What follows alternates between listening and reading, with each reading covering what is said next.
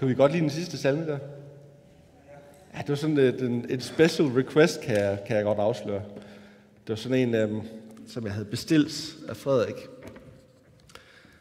Og jeg ved ikke, om I lader mærke til det sidste vers. Vi gentog det i hvert fald rigtig mange gange, så man ligesom skulle lægge mærke til det. Før så mig arme sønder hjem,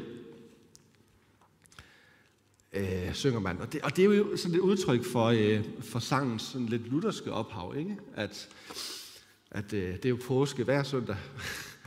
øh, og vi er nogle elendige syndere, som til stadighed har brug for nådemidlerne, øh, har, har brug for, for noget.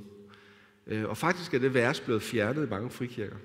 Man kunne finde mange frikirker, hvor det her vers er blevet skiftet ud med, jeg fandt med dig et helt nyt hjem, eller noget af den stil. Af samme årsag, fordi vi er jo ikke arme syndere. Vi er jo heldige. Guds hellige. Er det ikke rigtigt? Der er, folk tør næsten ikke svare. Nogen tør svare. Vi er Guds hellige. Ja. Og det er jo sandt. Vi er Guds hellige børn. Helt hellige ham. Helt retfærdiggørt. Er det ikke rigtigt? Hvis Gud kom lige nu og sagde hej til os, så kan vi sige Jesus, og så var vi dækket ind under ham. Er det ikke rigtigt? Men så lad mig til at stille to spørgsmål. Hvor mange, eller bare et, hvor mange af jer, der har taget mod Jesus, kan sådan helt ærligt sige, at de ikke kæmper med synd endnu? Frederik, løgn, det er også en synd. Nej, den havde jeg også forberedt. Øhm,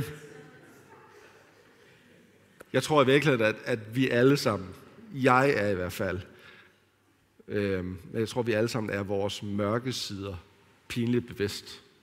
Vi ved godt, hvor skoen trykker. Vi ved godt, hvor det er, den onde stadig har en krog i, i kødet på os. Er det ikke sandt? Vi ved godt, hvad det er, vi står og kæmper med. Og vi står i det her dilemma, at på den ene side, så har Jesus overvundet synden. Det tror vi. Synden er overvundet. Og vi er genfødt til et nyt liv og alt det her. Og på den anden side, så er synden stadig en helt reel del af mit liv. Noget, som jeg dagligt må kæmpe med. Og det, der sker, når jeg så møder synden i mit liv, det er jo, at jeg kæmper af alle kræfter. Og det er helt naturligt, fordi den her kærlighed til Jesus, den her, åh, jeg hører Jesus til, den udløser jo et behov for på en eller anden måde at tage os sammen og kæmpe, ikke? Så siger vi, det skal bare være løgn det her, det kæmper jeg imod, det skal jeg bare stå imod, og så, øh, og så gør man alt, hvad man kan for ikke at gøre de her dumme ting, som synd ligesom indvirker i vores liv, og vi ved også, jeg ved i hvert fald, at det er en forgæves kamp. Jeg kan ikke med mig selv bekæmpe synden i mit liv. Det går galt hver gang. Og den her kærlighed, den gør jo også, at, at, at, hvad hedder det, at, at det her fald, når synden så får overtaget, det virker bare 10 gange så slemt som før Jesus. Det er som om, at der er sådan et hvidt lag, og så kommer der bare en kulsort plet på. Det virker næsten værre. Hvis jeg bare var ligeglad, så var det da nemmere. Men jeg kan ikke være ligeglad, fordi at jeg har taget imod Jesus. Og så ender vi et underligt sted. Vi ender samme sted som Paulus i virkeligheden. Når han i, øh, når, når han i øh, Romerne 7 øh, siger, jeg elendig menneske. Sådan en afgrundsdyb fortvivlelse eller anger. Er der nogen, der kender ordet anger? Ja, der er nogle stykker, der sådan har mødt ordet anger. Vi kan prøve at læse øh Øh, romerne 7, 21-24. Dem af jer, der har Bibelen med, kan med fordel øh, fiske dem frem. Vi kommer til at cykle et eller andet sted omkring øh, Romerne øh, 7-8 stykker, og så lidt rundt omkring der. Øh, så hvis I så vil tjekke, at det er rigtigt, det jeg siger, så kan I jo kigge det der.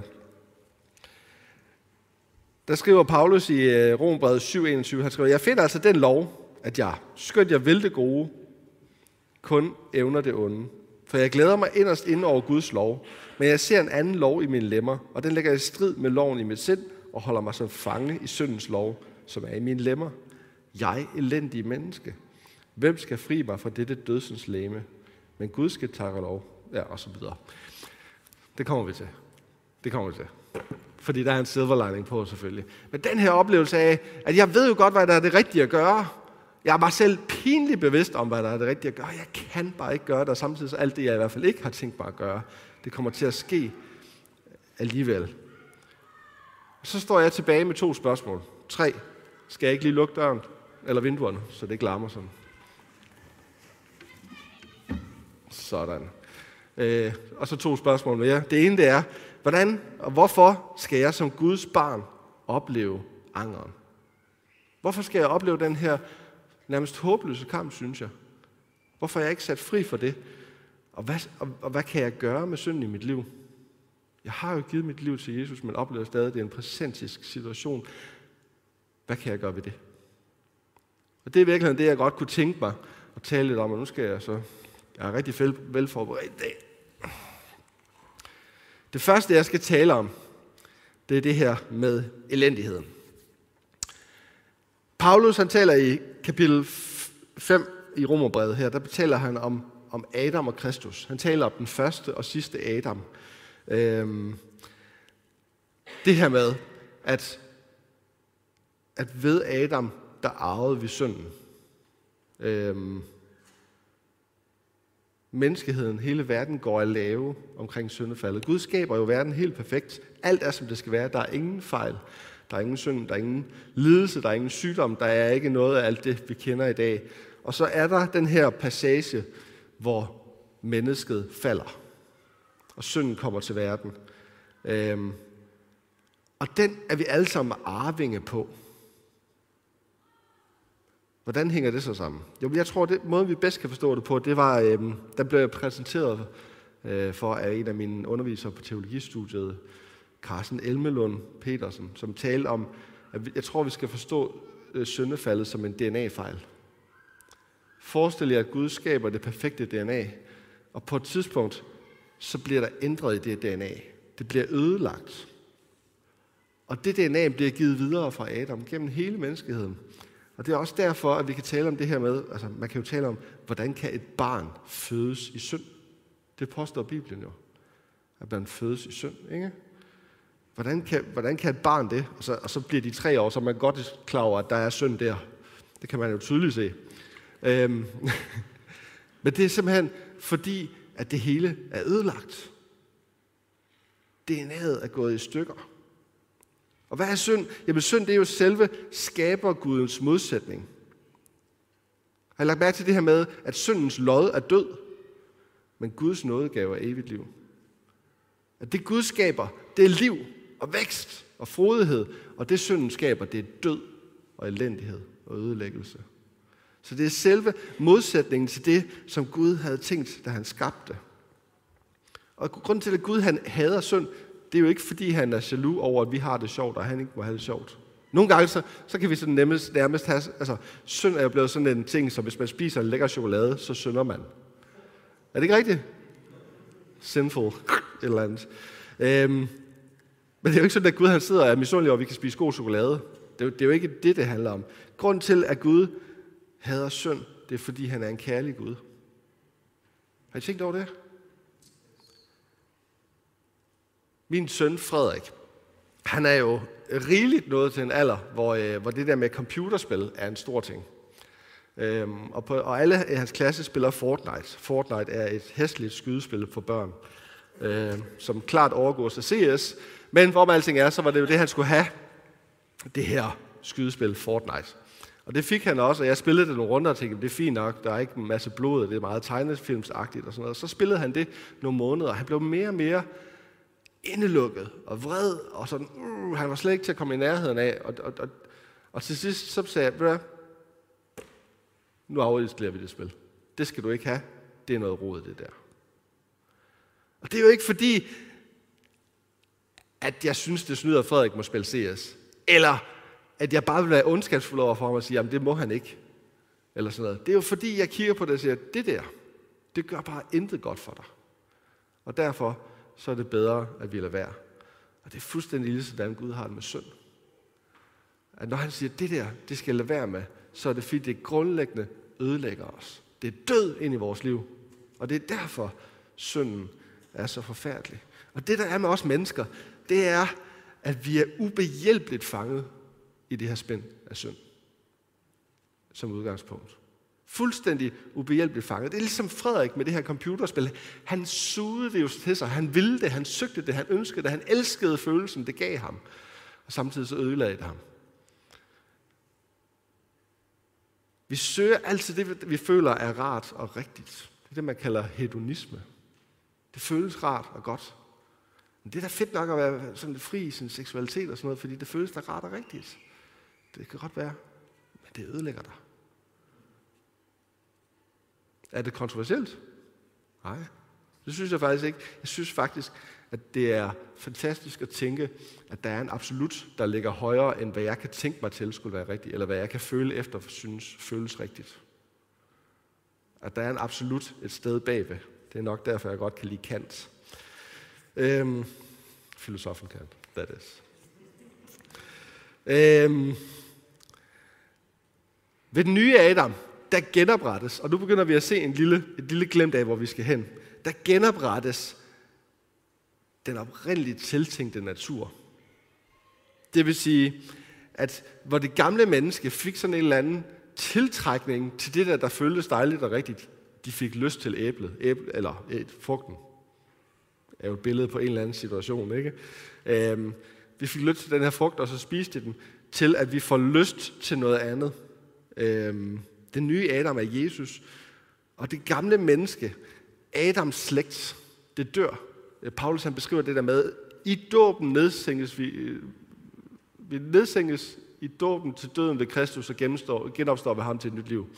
Øhm, så, så i dåben, der, der dør vi, og så genopstår vi som et nyt menneske. Genfødsel taler vi om. Og der får vi genoprettet det her DNA. Det her, som gik i stykker, det bliver genoprettet. Og så er det jo oplagt at tænke, jamen så kan jeg jo ikke synde mere. Så er jeg jo tiltrukket af alt det gode altid. Er det ikke sandt? Sådan må det jo være. Hvis jeg har Jesu DNA, så må det jo bare køre ud af. Det er der også nogen, der har undervist.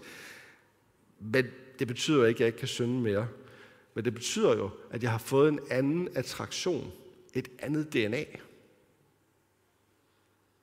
Hvor mit knækkede DNA, det gjorde, at jeg altid søgte det, jeg synes føltes rart inde i hedonisme. Så med mit nye DNA, med Kristus, der er der snedet sig en ny form for hedonisme En øh, John Piper, en amerikansk øh, underviser og prædikant, taler om Christian hedonism. Det handler om, at jo mere tilfredsstillelse jeg finder i Gud, desto mere ærer jeg ham. Så jo mere jeg søger min tilfredsstillelse i ham, desto mere bliver han ophøjet. Og det fortæller et eller andet om, at, at på en eller anden måde, så bliver jeg tiltrukket af noget andet, end bare hvad der lige føles rart indeni.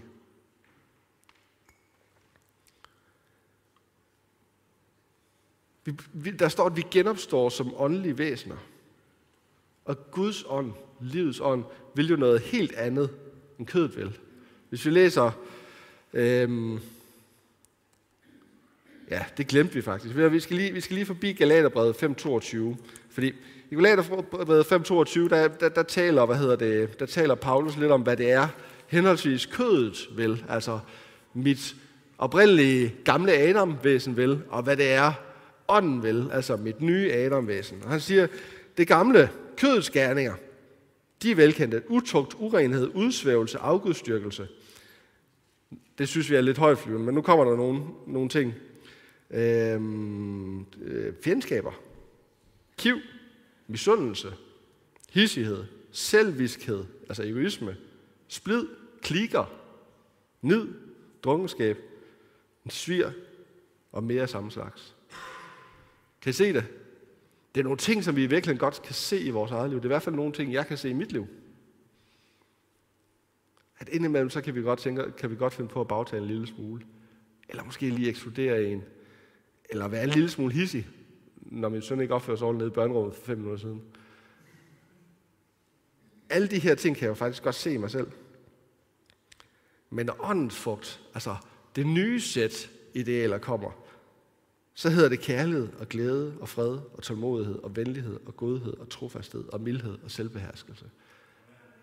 Så er det nogle helt andre ting, der bliver idealet. Nogle helt andre ting, vi graviterer imod. Det betyder ikke, at det andet ikke kan forekomme, men det betyder, at vi graviterer et andet sted hen. Og jeg synes, det bedste, Det bedste eksempel på det her, det er for mig et kompas. Det er et kompas, der bliver rekalibreret. Jeg har et kompas på min båd. Jeg elsker bådreferencer lige for tiden. Jeg sejler en del. Øhm, og så er det kompas, der bliver påvirket af en eller anden magnet et andet sted fra. Den viser forkert. Den peger simpelthen det forkerte sted hen. Det hele det bliver orienteret den forkerte vej. Jeg så, der var en båd, der skulle sejle til Polen fra, øh, fra Nyborg. Og så har han fået, ved en fejl fået sat sådan en, en magnetskinne inde i båden med nogle knive, altså til konen til køkkenet der, ikke?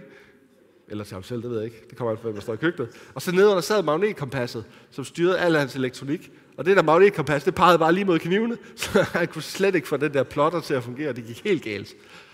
Indtil han så fik fjernet den der magnetskirten igen. Magneterne var væk, og så pegede den true north, og han kunne pludselig sejle det rigtige sted hen. Og det er det samme, der sker i Kristus. Når vi genopstår med ham til et nyt liv i ham, så er kompasset kalibreret igen. Det peger mod nord igen, og det betyder ikke, at det ikke stadig kan påvirke sig af magneterne. Er det sandt? Hvis der kommer en lille magnet ind på siden, så bliver den alligevel forvirret. Men i det øjeblik, at den bliver fjernet igen, så viser nord stadigvæk. Og det er derfor, vi oplever den her dualitet. På den ene side, så er jeg frelst, men jeg fejler stadig indimellem. Det anerkender jeg. Vi står i et allerede og et endnu ikke, fordi vi er helt hellige.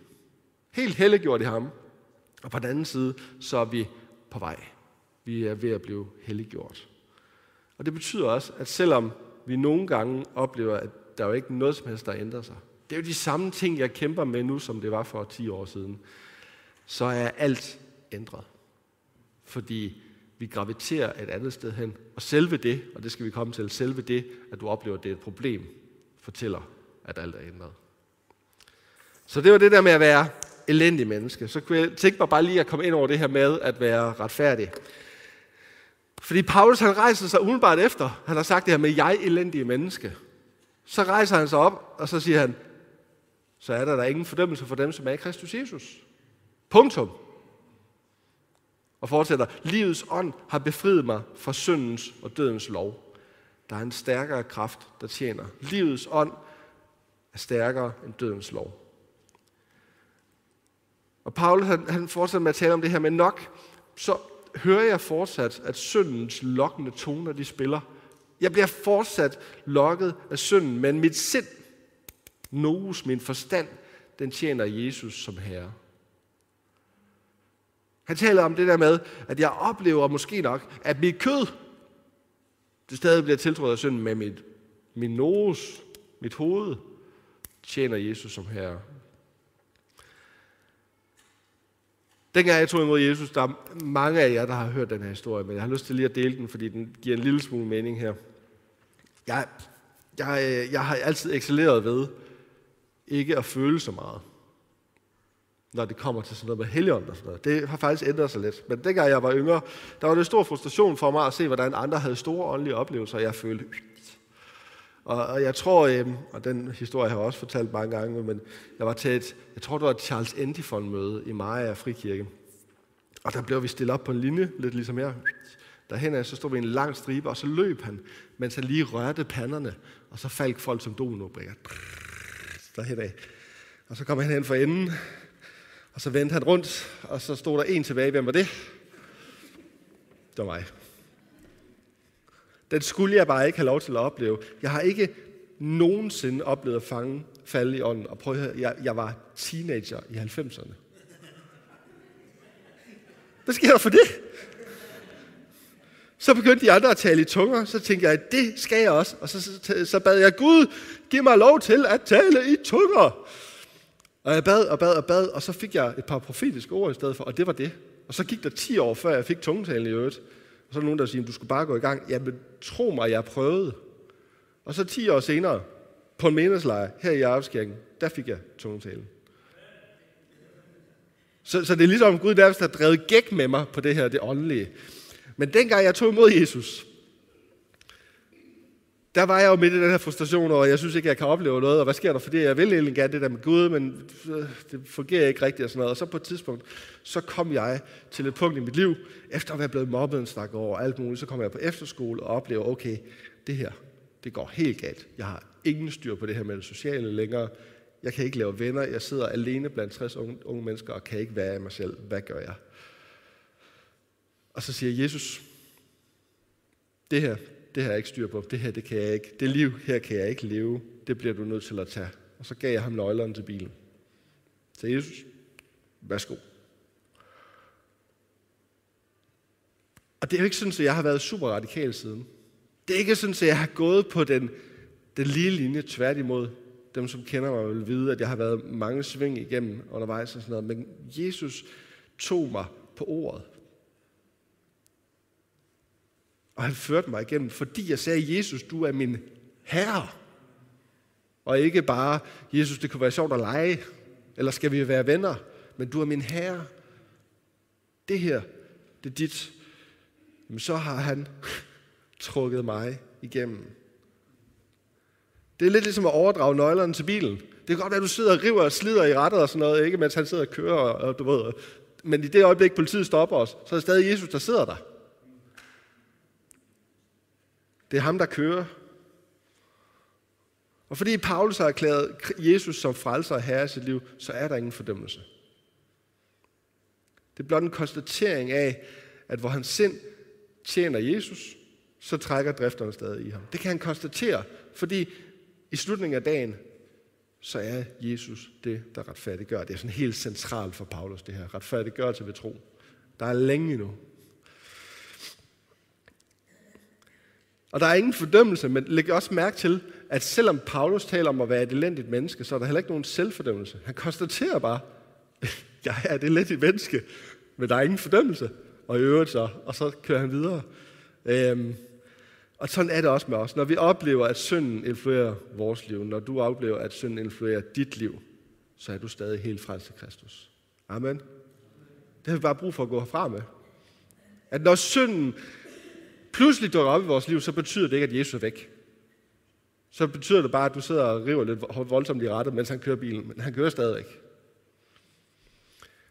Det billede har jeg lige fundet på. Jeg ved ikke, om det fungerede. Det tredje, jeg skal tale om, det er det her med at være forvandlet. Fordi angeren er jo til stede.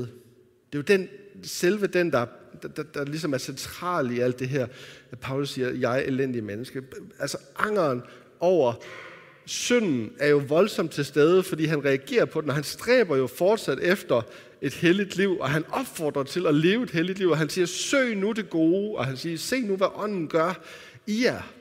Så, så Paulus af alle mennesker opfordret jo til at stræbe efter sejrsprisen, efter det hellige, efter det gode, mere end måske end nogen andre. Så det var ikke sådan, at Paulus bare resignerede og sagde, jamen der er synd, det er der ikke noget at gøre ved. Det var ikke det, han var. Han stræbte jo stadig, fordi angeren var der stadig. Og så kommer vi til det her ord anger. Et godt, gammelt dansk ord, som, hvem ved, hvad anger betyder? Kan jeg lige få et bud? Yes? At fortryde, er der andre bud? Der er slet ikke nogen, der siger, at være ked af det, eller have dårlig samvittighed, eller sådan noget. Anger, det, øh, det ord, der bliver brugt for anger, det hedder metanoia på, på græsk. Og metanoia, det betyder at få noget andet på sinde i virkeligheden. Eller at ændre opfattelse. Eller at forvandles eller omvendes. Rent faktisk, når Jesus siger omvend jer eller døbe, så er det metanoia. Så det er noget med at ændre måden, man ser tingene på. Angeren er fuldstændig uværligt bundet sammen med det nye menneske. Angeren forekommer i forbindelse med det nye menneske, med omvendelsen. Angeren er i virkeligheden et godt gammelt dansk ord for den indre forvandling, der sker i os. Angeren er også noget, som ikke kan forekomme, før ånden selv begynder at virke i os. Angeren er noget, Gud skaber i os. Okay? Hvis vi prøver at læse fra Romerne 8, 11.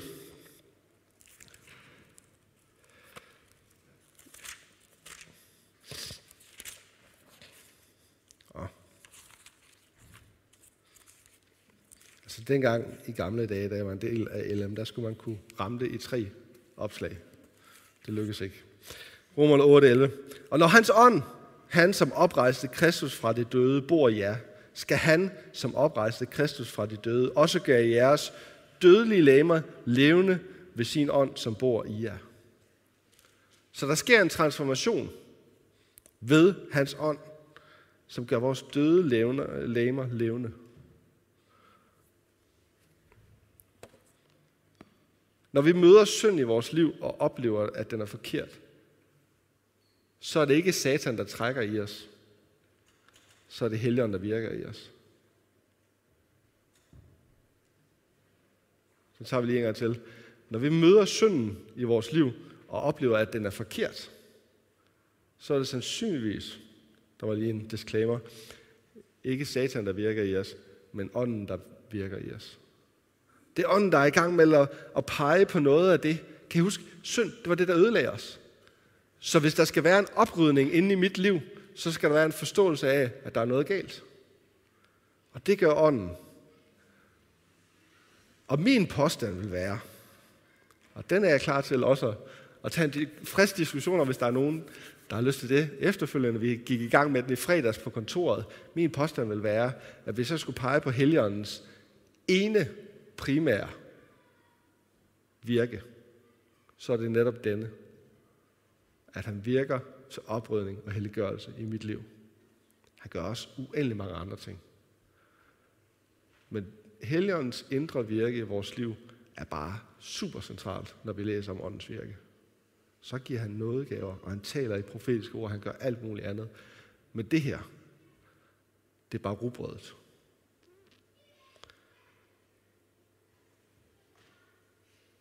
Mit yndlingsvers fra romerne, eller måske i virkeligheden mit yndlingsvers i hele Bibelen, øh, det er fra romerne 12. Det har, det har været et hug. Så I det? Så mange gange har jeg været slået op på det.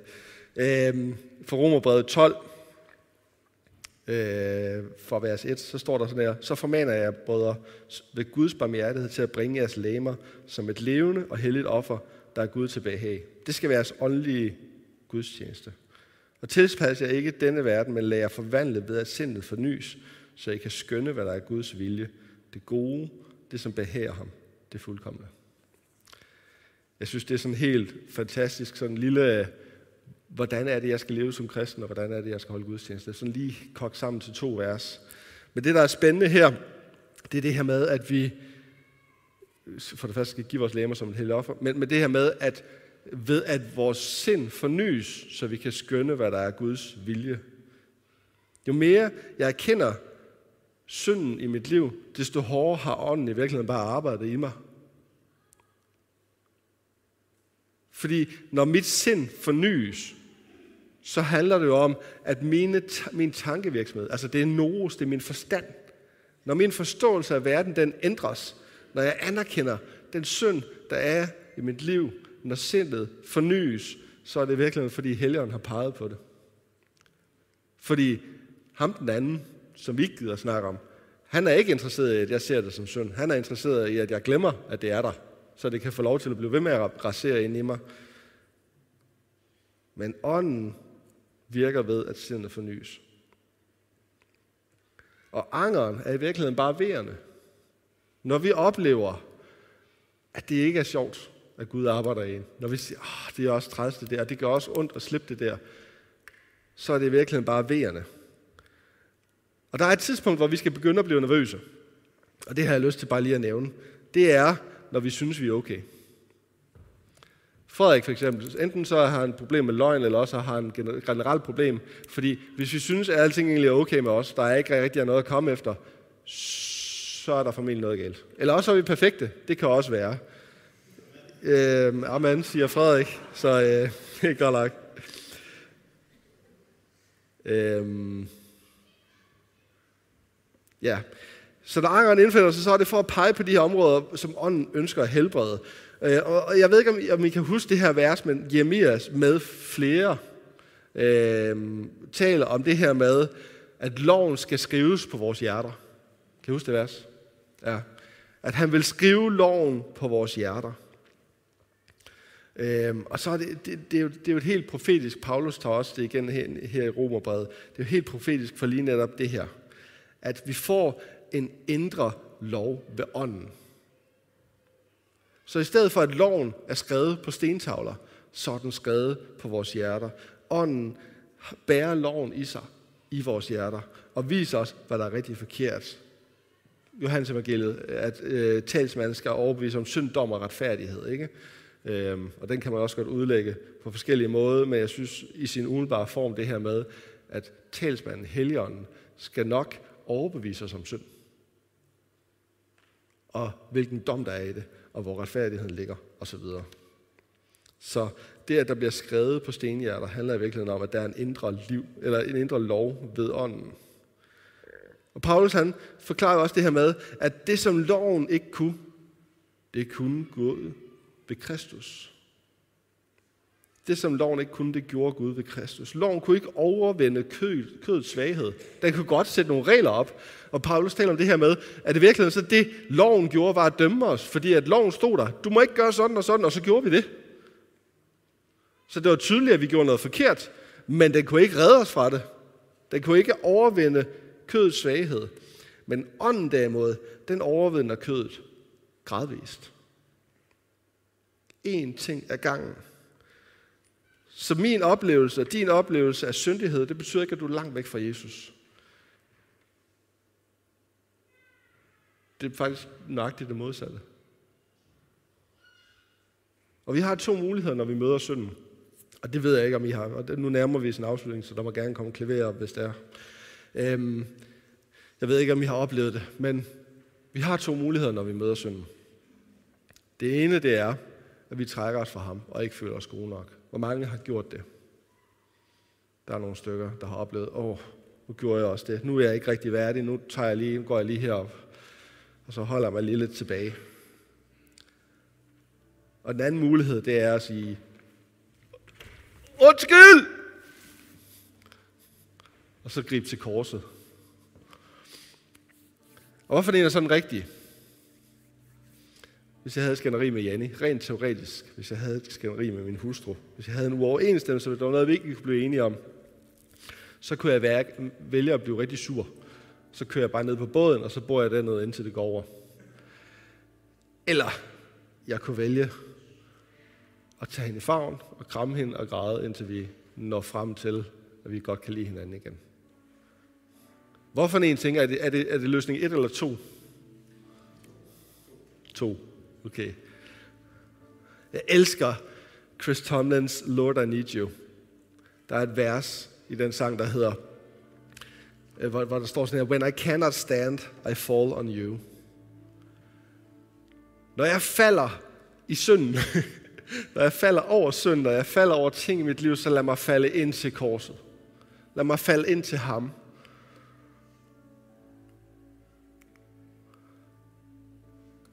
Så når vi møder angeren, så må vi være i fuld tillid til, at Jesus fortsat er her i vores liv.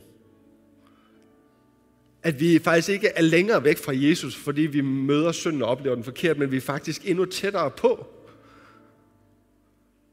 Og når vi i tillid griber ind til far, til Jesus, ligesom den her dreng. Jeg elsker det her billede. Går ind i hans favn og bare siger, Jesus, tag mig. Du har det tag det, så vil han skabe liv. Og så vil han rense op i synden. Timothy Keller taler om det her med, at før der var kampen mod synd en kamp, jeg ikke kunne vinde. Men efter Kristus, så er det en kamp, jeg ikke kan tabe.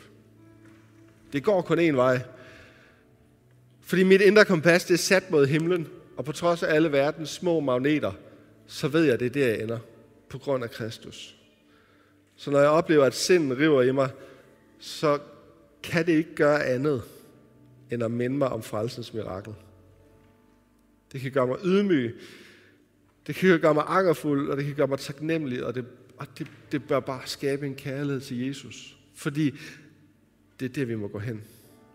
Når jeg lader mig trække ind til ham, så genopretter han mig. Så genopretter hans ånd mig. Og i hans favn, og ved hans fødder, der fornyes mit sind. mens synden stille og roligt mister fodfæste og forsvinder. Og det her det er en virkelighed, som jeg oplever i mit liv. Og det er ikke pral. Det er bare en konstatering, fordi jeg er måske den ringeste af os alle sammen til det her. Men når jeg kigger tilbage, så kan jeg bare se, at den beslutning, jeg træffede dengang, om at Jesus var herre, har betydet, at min tolerancetærskel for synd er blevet flyttet. Og at der er nogle ting, jeg kæmpede med dengang, som er pist væk. Og det er altså ikke mig, der har gjort det. Det er simpelthen Jesus, der har virket det skridt for skridt for skridt. Men der er jo selvfølgelig en vej udenom, og det er at sige, nej, det vil jeg ikke. Og så løb den anden vej og sige, det er jeg ikke god nok til, og sådan noget. Men husk på, at når I møder det her, så er den rigtige vej, det er ind i hans form. Ikke ned på båden og sugemul. Krammer, tæt på, lad ham virke. Må jeg have lov til lige at bede her til sidst? Jesus, jeg tager dig, fordi at vi får lov til at stå i din nåde. Jeg tager dig, fordi at vi kan få lov til at